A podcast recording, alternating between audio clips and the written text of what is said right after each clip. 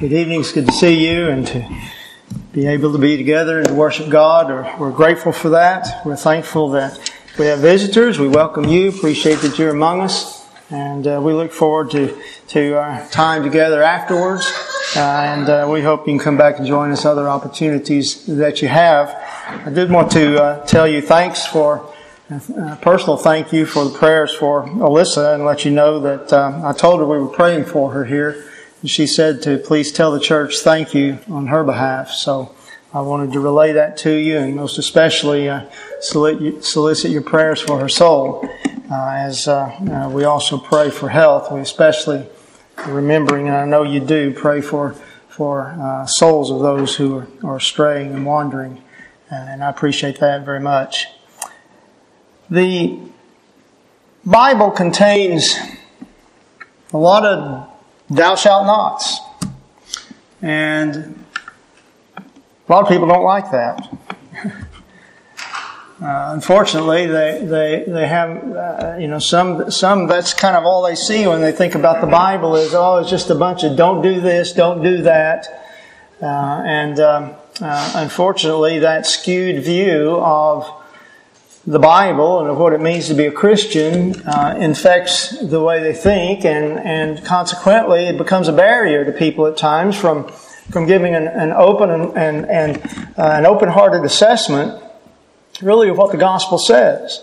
It's on the face of it, it's very clear that the Bible is not simply a collection of thou shalt nots.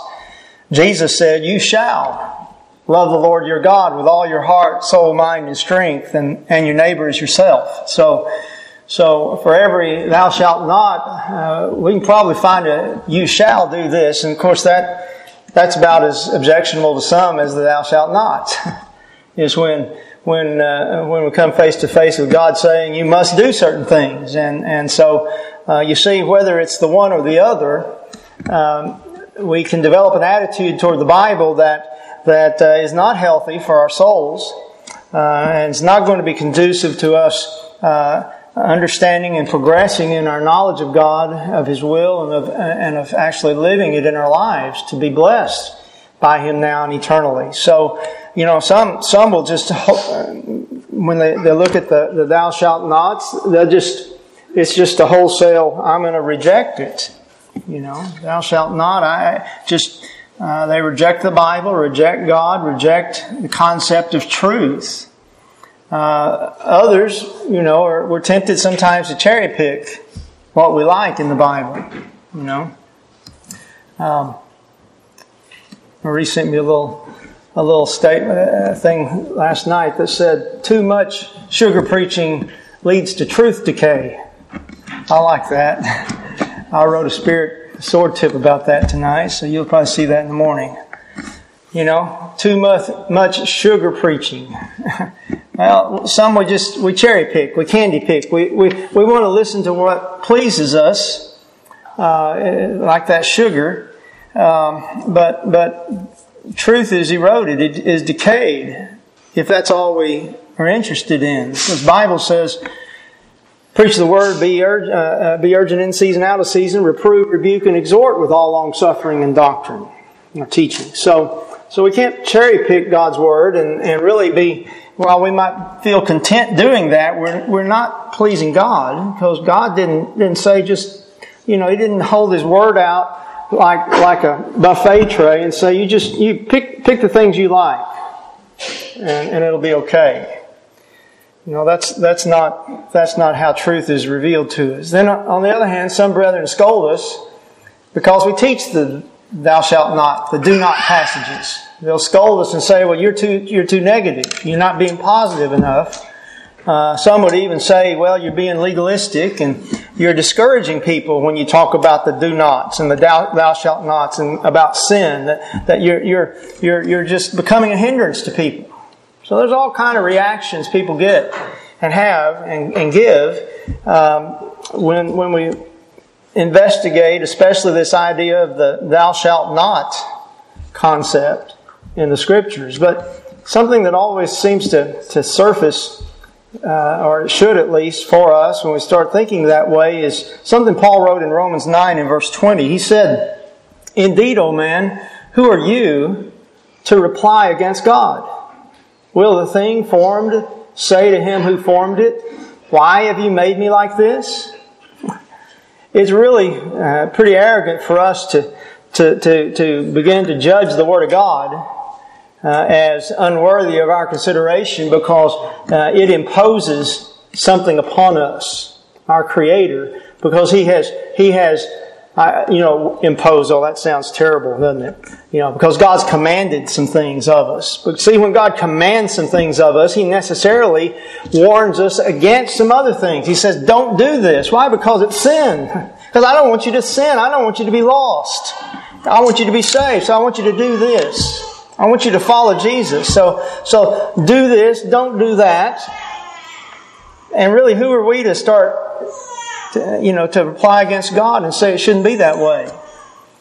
Well, that kind of all is introductory to help us begin to think about these things in terms of Ephesians 5, because there, as John read for us in Ephesians 5, 15 through 18, there are three thou shalt nots, or do not do certain things, three different times. He says, don't be a fool. He said, don't be unwise. He says, be careful not to walk in a careless way. Don't be a fool, and don't be drunk with wine.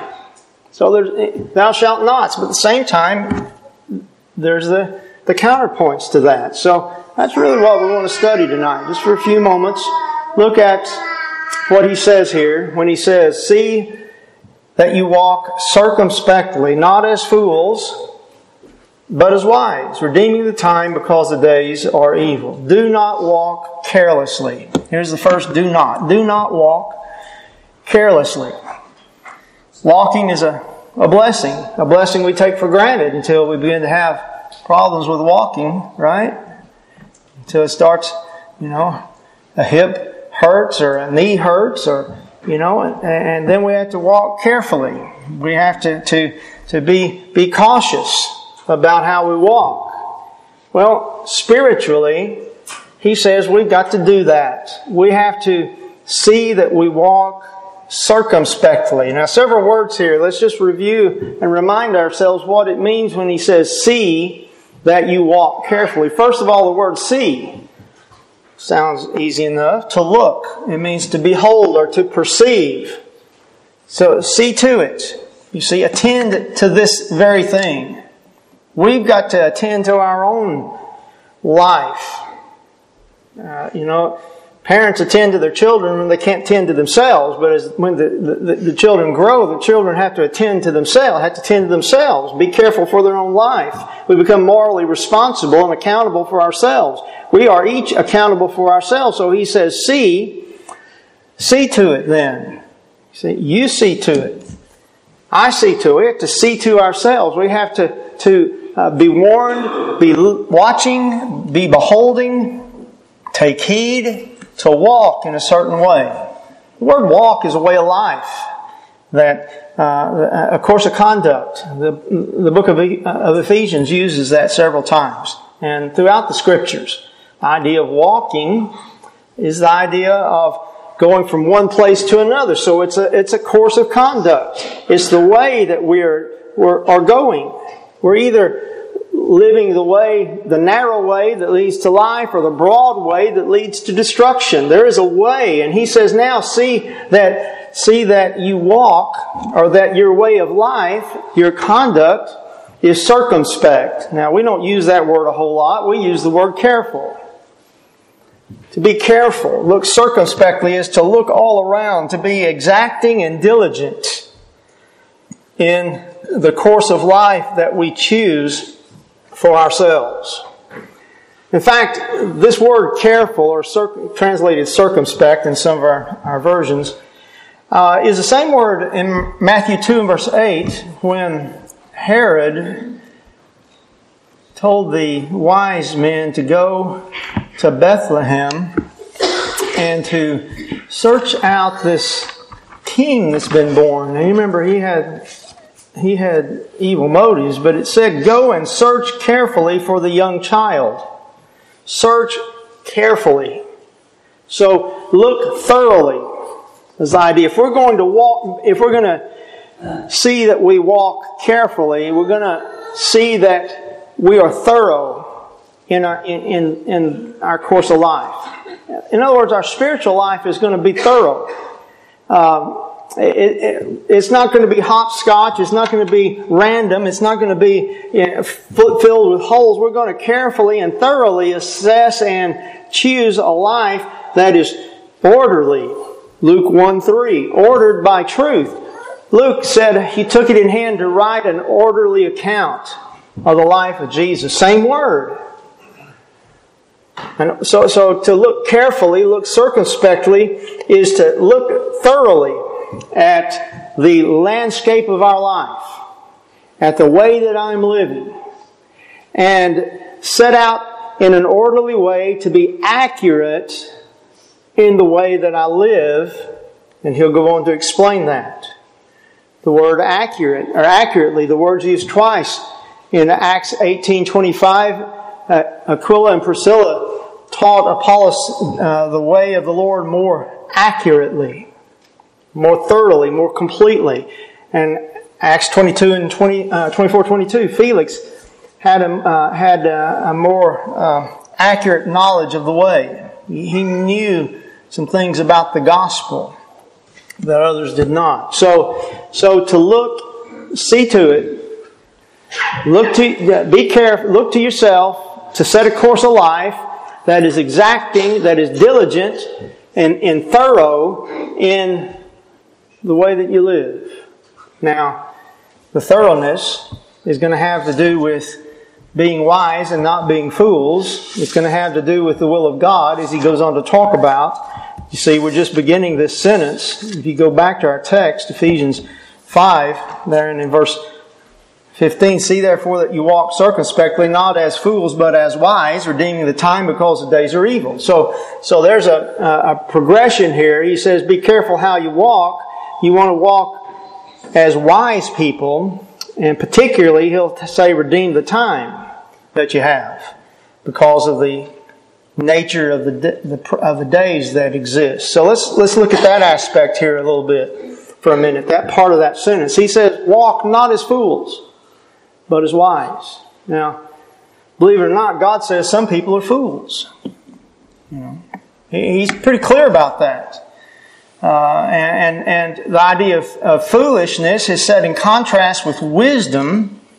And the idea of wisdom is, as we'll see, the idea of bringing together what we know and carefully and accurately discern the path we should take and make that application, be prudent in the choices we make so that we are redeeming our time, so that we are doing the will of God and being filled with His Spirit, verse 18, as we go on in that text.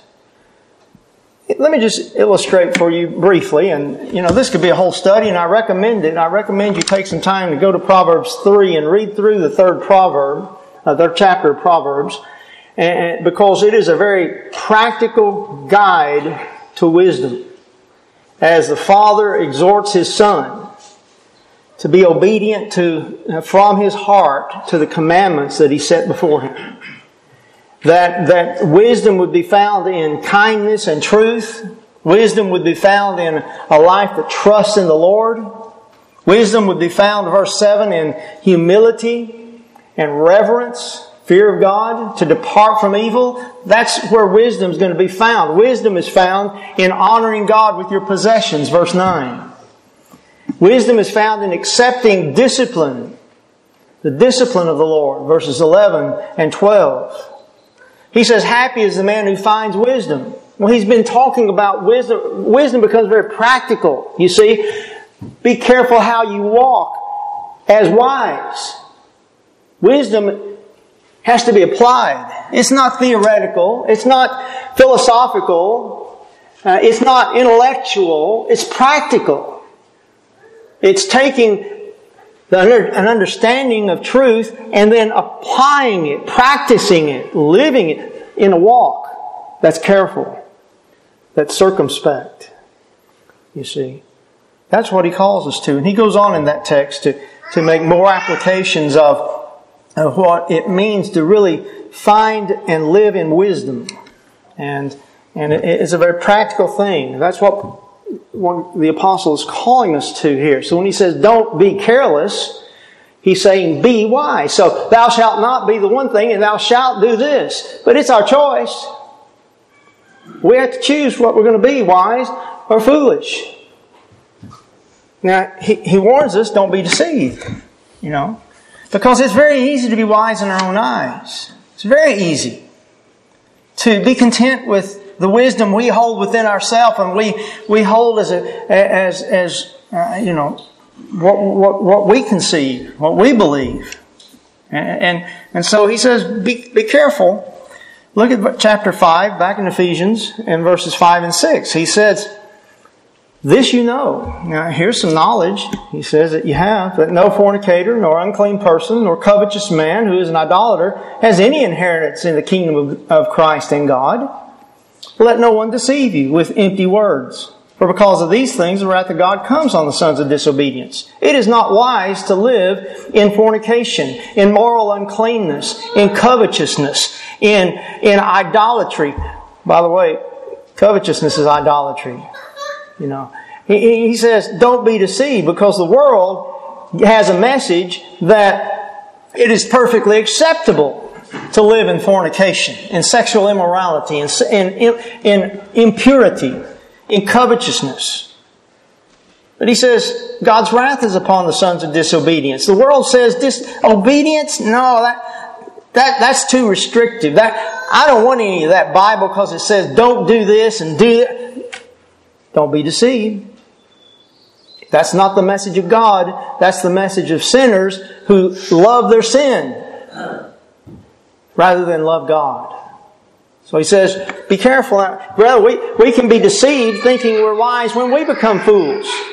If we're not cautious and careful and looking very thoroughly about and within ourselves, and looking about to be sure that we pattern a life that's in harmony with the will of God, as he'll go on to say, redeeming our time.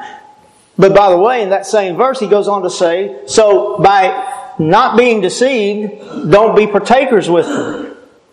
When we refuse the deception of sin, then we must practically refuse to partake with them in their sin. Don't be partakers with them. For you were once darkness, we were there once. The gospel called us out of that darkness into the light of God. So he says, now you're light in the Lord. Walk as children of light. Children of light walk carefully, not carelessly. How's that? Well, here's how. For the fruit of the Spirit is in all goodness, righteousness, and truth, finding out, discerning, grasping what is acceptable to the Lord. We choose to find out what pleases God, and we walk in that light. We live that path. That's walking circumspectly and being wise in our lives. He says, walk carefully. Do not walk carelessly. Why? He says, because the days... He says, redeem the time, because the days are evil. We have to redeem... Of course, means to buy up the opportunity, right? To rescue something from loss, to redeem it. To buy, you have an opportunity here to walk in wisdom. You have an opportunity here to be wise. So use the opportunity, and the reason is because the days are evil. Now, the word evil here is the idea of hurtful. The days, look at the evil effects, the troublesome effects and influence of sin. Living, for example, verse 5, living in those sins will not only cost us our souls eternally, it'll cost us the joy and happiness and contentment and goodness and righteousness now in this life that God wants us to have. So he says, use your opportunity, buy up, redeem the time now, because The days are hurtful. There's influences around us that would try to destroy us. Jesus, He used a different word, but He said in Matthew 6:34, "Do not be anxious for tomorrow. For tomorrow will be anxious for itself." He says, "Every day has its own trouble."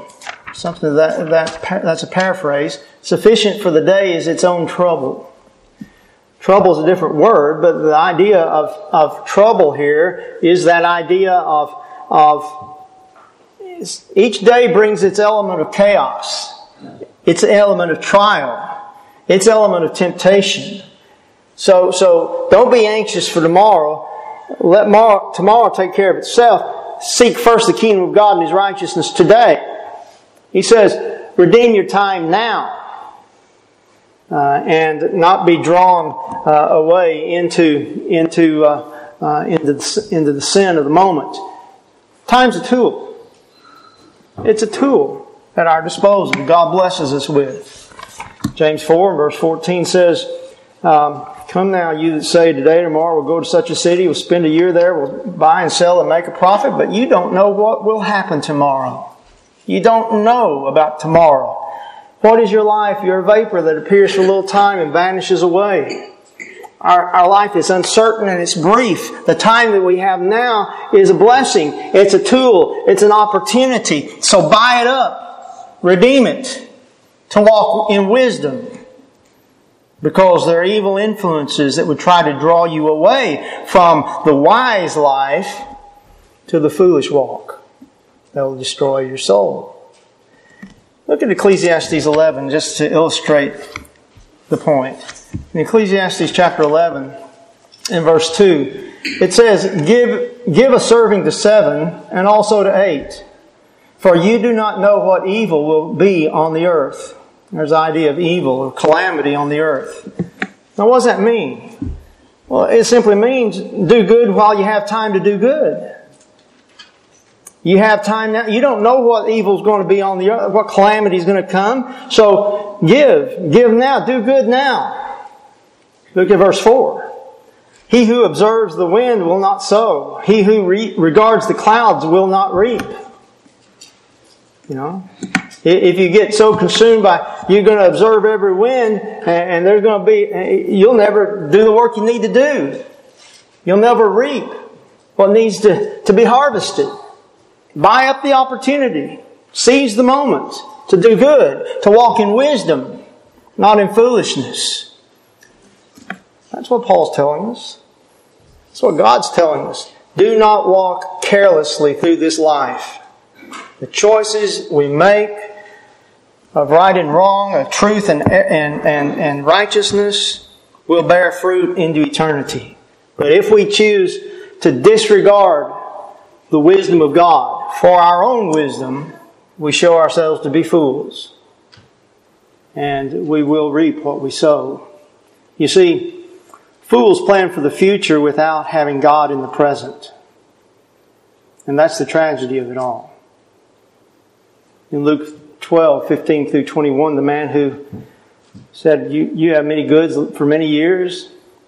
He's illustrating covetousness. He said, take your, what'll I do? I'll tear down my barns. I'll build bigger barns. Take your ease, eat, drink, and be merry. And God said, you fool. Tonight your soul's required of you, and the things that you prepared, whose shall they be? Such is the one who lays up treasures on earth and is not rich toward God. You see, the fool plans for the future, but God isn't in His present. When God's not in our present life, in our moment, now, what kind of future are we planning? Whatever future we plan, if God's not in the moment, in the present, then it's futile. It's futile. So, don't walk carelessly. Put God at the forefront of your life. Seek His will.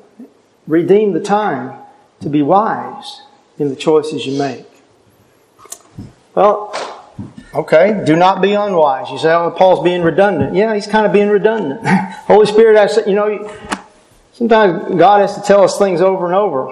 After all, we have to do that with our children, don't we? We need that from God. We need God to tell us over and again, don't do certain things. Do not be unwise. You see in verse 17, therefore do not be unwise. Okay, I'm telling you, don't be a fool, be wise. Now he says, I'm going to reiterate, don't be unwise, but understand what the will of the Lord is. You want to be wise? Then understand the will of the Lord. Now, the will of the Lord has been revealed. Chapter 3, verses 3 and 4. Paul himself said, by revelation, He made known to me the mystery as I wrote before in few words, or I have previously written already. By which when you read, you can understand my knowledge in the mystery of Christ.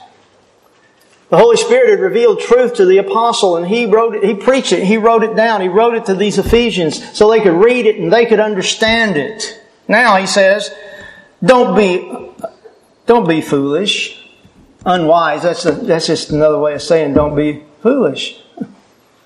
Don't be foolish, but understand the will of the Lord. You know, a lot of people say, well, you can't really understand the will of the Lord. I mean, who's to say what the will of the Lord is? Well, the Lord is who to say what the will of the Lord is. You know, when you write somebody a letter, don't you expect them to be able to understand what you wrote? Probably you do. So why would we think God would write us but write us in a way that we can't understand it? And that He wouldn't really expect us to understand it anyway. He does expect us to understand it because it is understandable. But there's several elements to understanding that deserve our attention. Look at them with me for a moment. One element of understanding the will of the Lord is comprehension. In other words, we have to begin by acquiring knowledge. We have to no longer be ignorant. Now, to be ignorant means without knowledge. It's not to be a slur or derision. Ignorance is without knowledge. So I need to comprehend what God has written, what God has spoken. You know, I remember being in school and we would have reading comprehension. Right? You'd be tested on reading comprehension. They give you a paragraph to read or a short story to read, and then they test you on what was in that reading. Did you comprehend? Did you grasp the information? Jesus said, if you know these things, blessed are you if you do them. Before we can do them, we have to know them. We have to comprehend it. We have to grasp the information. Okay? I have to know I'm a sinner before I can do anything that God says to do about it. I've got to comprehend. I've got to grasp that fundamental knowledge that I'm taught in God's Word. Just to illustrate the point. Well, that's a beginning place, but that's not the end of understanding the will of the Lord. Then there is an element of discernment. That is, now the idea of applying the information. We're going to have to become skilled, wise, in applying the information that God has revealed to us and that we have acquired an understanding of. In 2 Peter 1, Peter wrote, grace and peace be multiplied to you in the knowledge of God and of our Lord Jesus Christ, as His divine power has given to us all things that pertain to life and godliness through the knowledge of Him who called us by glory and virtue. So he is praying that knowledge be increased, verse 2, because God, by His power, has made the things we need for life and godliness known through knowing Him, through a knowledge of Him. Well, is it just by acquiring information that I have life and godliness? Well, no, the demons believe. James 2:19 says, so they have information. They comprehend who Jesus is, but we need the discernment to apply the truth that we come to know. And he goes on to make that point beginning in verse 5 of that first chapter of 2 Peter. He said, also for this very reason, giving all diligence, add to your faith virtue, and to virtue knowledge, and to knowledge self-control, and self-control perseverance, and perseverance godliness, and brotherly kindness and love. Now, he said, you're going to have to take what you learn and you're going to have to start putting that, adding that to your faith. Equipping your faith, growing, comprehending, and then discerning where it's to be applied in your life. Don't be unwise. Be careful how you walk. You got to know where the truth applies and make the application. And that's the third element of understanding. He says, grow in the grace and knowledge of the Lord. I grow in the knowledge of the Lord because when I apply the information that God has revealed in His Word, I can know the information, but if I don't apply it with discernment, then I really don't understand it. I'm really not understanding. Look at Philippians 1 and 9. Paul says, I pray. Paul's prayer here is that your love may abound still more and more in knowledge and all discernment. Here's our thought of discernment now. Why? That you may approve the things that are excellent. That you may make an application to approve things that are good. And that you may be sincere and without offense till the day of Christ, so that you can escape sin and be approved when Christ comes back, being filled with the fruits of righteousness, which are by Jesus Christ, to the glory and praise of God, so that your life can bear the fruit of what is right, fruit of righteousness. When God says, don't be unwise, but understand what the will of the Lord is, He is calling upon us to know the information, but to have skill in understanding it so that we apply it in our lives, that we live it. Walking carefully, not carelessly. You see how they begin to fit together? When we understand truth, then we can carefully walk in a way that is going to be wisdom rather than foolishness.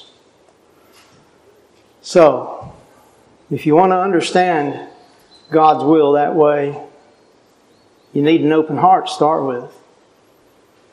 We all need an open heart if we're going to understand the will of the Lord. And Jesus taught the parable of the seed and the soils. And in Mark 4th chapter, He said some of the seed fell on the wayside. He said the sower sows the word. And these are the ones that on the wayside where the word is sown. And when they hear, Satan comes immediately and takes away the word that was sown in their hearts. God wants His word to penetrate our hearts, but if our heart is closed, if our mind is closed, it never will. And we never will understand the will of God. We're going to have an open heart and a will to do God's will.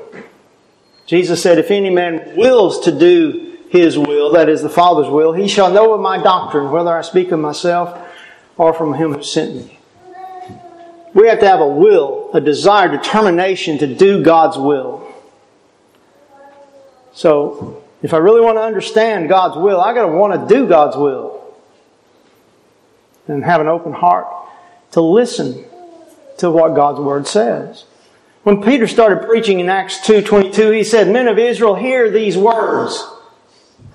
Jesus said, he that has ears to hear, let him hear. Listen to what I have to say. He said, when you read what I wrote, you can understand my knowledge. Listen. Don't go with a preconceived notion. Don't go to search out and prove what you've already decided. Truth is, listen to the Word of God so you can live it. You can use it to discern good and evil. Hebrews 5:13 and 14. This is the element of spiritual growth. He rebuked them because they hadn't grown as they should, because he said, he who only partakes of milk is unskilled in the word of righteousness, for he's a babe. Unskilled.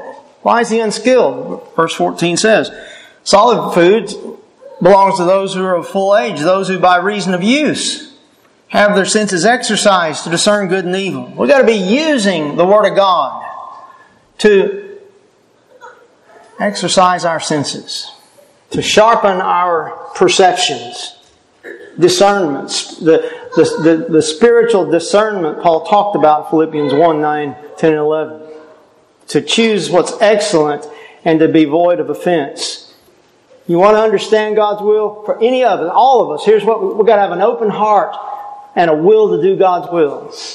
We've got to listen to what the Word says and commit ourselves to using it, living it, to know what's good and what's not. Well, let's go back to our text. The third, thou shalt not. Do not be drunk with wine, in which is dissipation, but be filled with the Spirit. Intoxication.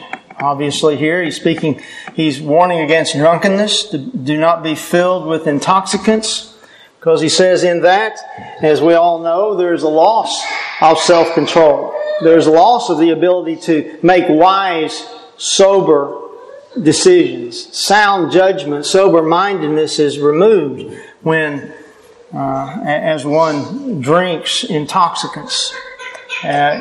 He says in it, there's riot, there's waste. You know, someone told me recently, he said, you know, a drunk aims a car, he doesn't drive a car. You know, and that's part of the problem. The fellow who's been drinking, and by the way, you don't have to be, what's that term? Skunk drunk to be intoxicated, right? But you know, a buzz. You know, the buzz of drinking. Well, that's the start. That's the beginning of this intoxication. You know, you lose the ability to not just physical abilities, mental capabilities. You lose self-control. You're not sober thinking any longer. And remember, we're being taught to be wise, to understand God's will, to not ingest those things that destroy that wisdom, that sound judgment, that good reasoning and righteous conclusions. You see, intoxicated living is not watchful activity. It's not daylight activity. Those who are drunk in the night, Paul said in 1 Thessalonians 5. But we're children of the day, he said. 1 Thessalonians 5, 6. Let us not sleep as others do, but let us watch and be sober. For those who sleep, sleep at night, and those who are drunk at night. Let us who are of the day be sober, putting on the breastplate of faith and love as a helmet, the hope of salvation. So we're called to be sober, not intoxicated, not filled with those things that destroy sound judgment, self-control. He said these things lead to dissipation. He said the idea of dissipation is excess. It's riot. It's debauchery. New King James says dissipation. Here's some of the other versions. The idea of drunkenness brings excess. Proverbs 23 describes that quite vividly. And so God's Word warns against that. It is a lack of restraint and wastefulness. Titus 1 and verse 6, that the riotous living there is not to characterize the children of the elder, he says. Or 1 Peter 4, verses 3 and 4. You see that we're called to put away lasciviousness. He said that this is the way of the Gentiles. Look at this passage in 1 Peter 4. He says in verse 3, We have spent enough of our past life in doing the will of the Gentiles. When we walked in lewdness, that is lasciviousness, that's a lack of restraint, lack of moral restraint. Lusts, drunkenness, revelries, drinking parties, abominable idolatries. In regard to this, they think it strange that you do not run with them in the same flood of dissipation. There's our word, speaking evil, a flood of wastefulness, of a failure to be restrained. See, drunkenness is a clear evidence of a failure to restrain oneself in what is moral and what is wise and what is sober. Now, this is the same word in Luke 15:13, when the son he squandered his livelihood on riotous or on prodigal living, on wasteful living. Prodigal means wasteful. It's the same word that's used in Ephesians 5 and verse 18, dissipation. He lived this unrestrained, morally lascivious life. And he squandered his livelihood. We squander our lives, our life with God when we live the unrestrained moral excesses that we see all around us in the world. He says, don't be drunk with wine. That just produces this wasteful debauchery way of living. Instead, he says, be filled with the Spirit.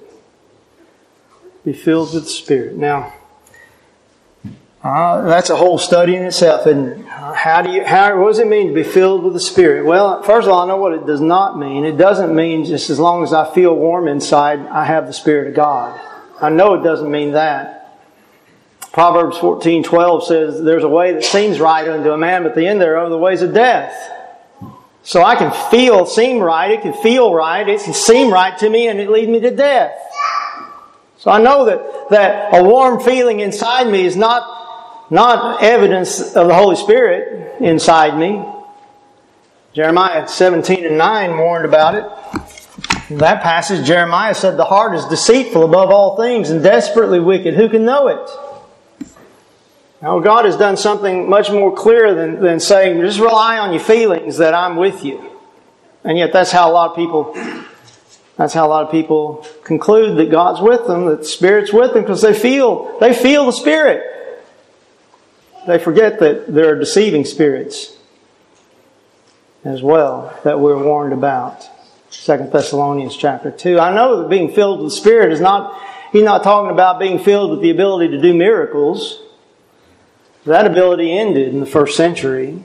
The apostles gave those powers, to those miraculous spiritual gifts, to Christians, but they ended when they fulfilled their purpose and the completed revelation was given. 1 Corinthians 13, 8-10. There are not people walking around today working miracles and being filled with the Spirit. That's not what the Bible teaches. That's not a correct understanding of the will of the Lord. But if you look at this Scripture and the parallel accounts, it becomes evident that to be filled with the Spirit was to be filled with the revealed truth the Spirit gives. The parallel account is Colossians 3:16, when it says, let the word of Christ dwell in you richly in all wisdom, teaching and admonishing one another in psalms and hymns and spiritual songs, singing with grace in your heart to the Lord. Even as in this passage he said, be filled with the Spirit, speaking to one another in psalms and hymns and spiritual songs, singing, making melody in your heart to the Lord. You put those together and it's undeniable. To be filled with the Spirit, to be filled with the Word the Spirit gave. It's the Holy Spirit that revealed truth to the apostles. Paul said, I received it by revelation, and when you read it, you can know what I know, you can understand my knowledge. So now he said, instead of filling yourself up with intoxicants that produce waste, fill yourself up with the Spirit of God. Fill yourself up with what He has provided you. He's provided truth. Howbeit, when He, the Spirit of truth, is come, He will guide you, apostles, into all truth. He guided them into all truth so that they could preach it and write it. And when we read it, we can have all truth. We have it before us today. We can be filled with it. Fill yourself with it. Why do that? Why be filled with the Spirit? Verses 19-21 tells us that. Just look at this final chart on that point.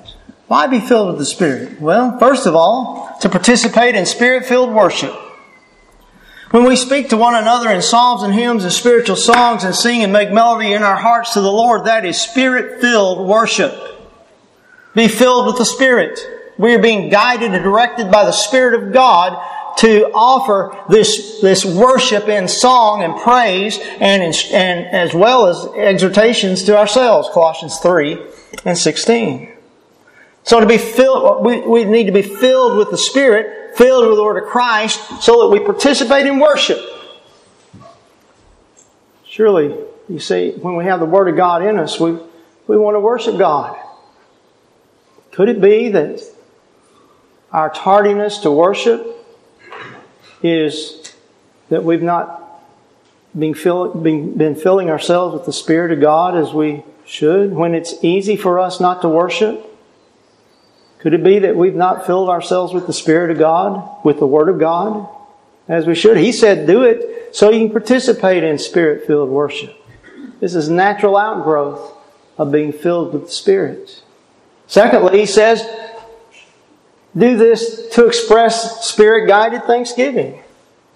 Giving thanks always, verse 20 says, for all things to God the Father in the name of our Lord Jesus Christ. Be filled with the Spirit so you can live a thankful life. Be thankful.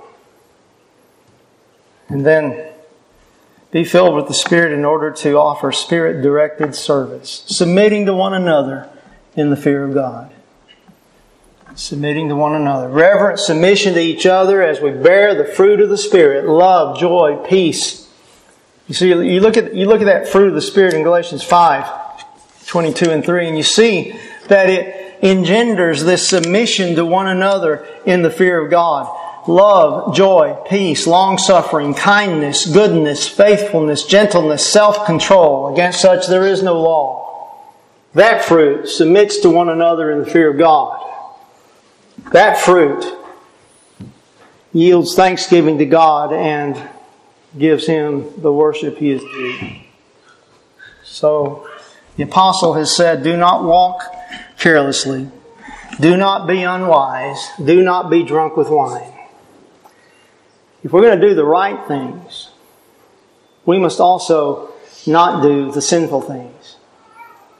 Ephesians 5:27 will go on to say that it is that Christ, as Christ will that He might, and what He has done in sanctifying us through the cleansing of the washing of water by the Word, that He might present her, that is, present the church to Himself, a glorious church, not having spot or wrinkle or any such thing, but that she should be holy and without blemish. Christ has accomplished His work to call us out of sin so that we will be holy and without blemish. But if we're going to be holy and without blemish, then we've got to not do some things that would put blemish upon us, that would put sin in our lives and cause us to be lost. But instead, let's walk carefully. Let's understand the will of the Lord. Let's be filled with the Spirit. And that way, produce the fruit of righteousness that God calls us to do, to produce, bear the image of Christ every day in our lives. If you're not a Christian, we want to encourage you to become one. God's invitation is to repent, to be saved. If you'll repent, confess your faith that Jesus is the Son of God. If you'll be baptized into Christ, He will save you from your past sins and He will add you to His church. If you're a Christian and you haven't been walking wisely and redeeming the time, if you haven't been understanding the will of the Lord and being filled with His Spirit to do His will, then we urge you to repent. We want to help you accomplish that. Jesus says if we will... And His apostles say, if we will confess and pray to Him, He will hear that prayer and He will forgive our sins as Christians. We want to encourage you to be right with God. We want to help you accomplish that. Won't you come while we stand and we sing?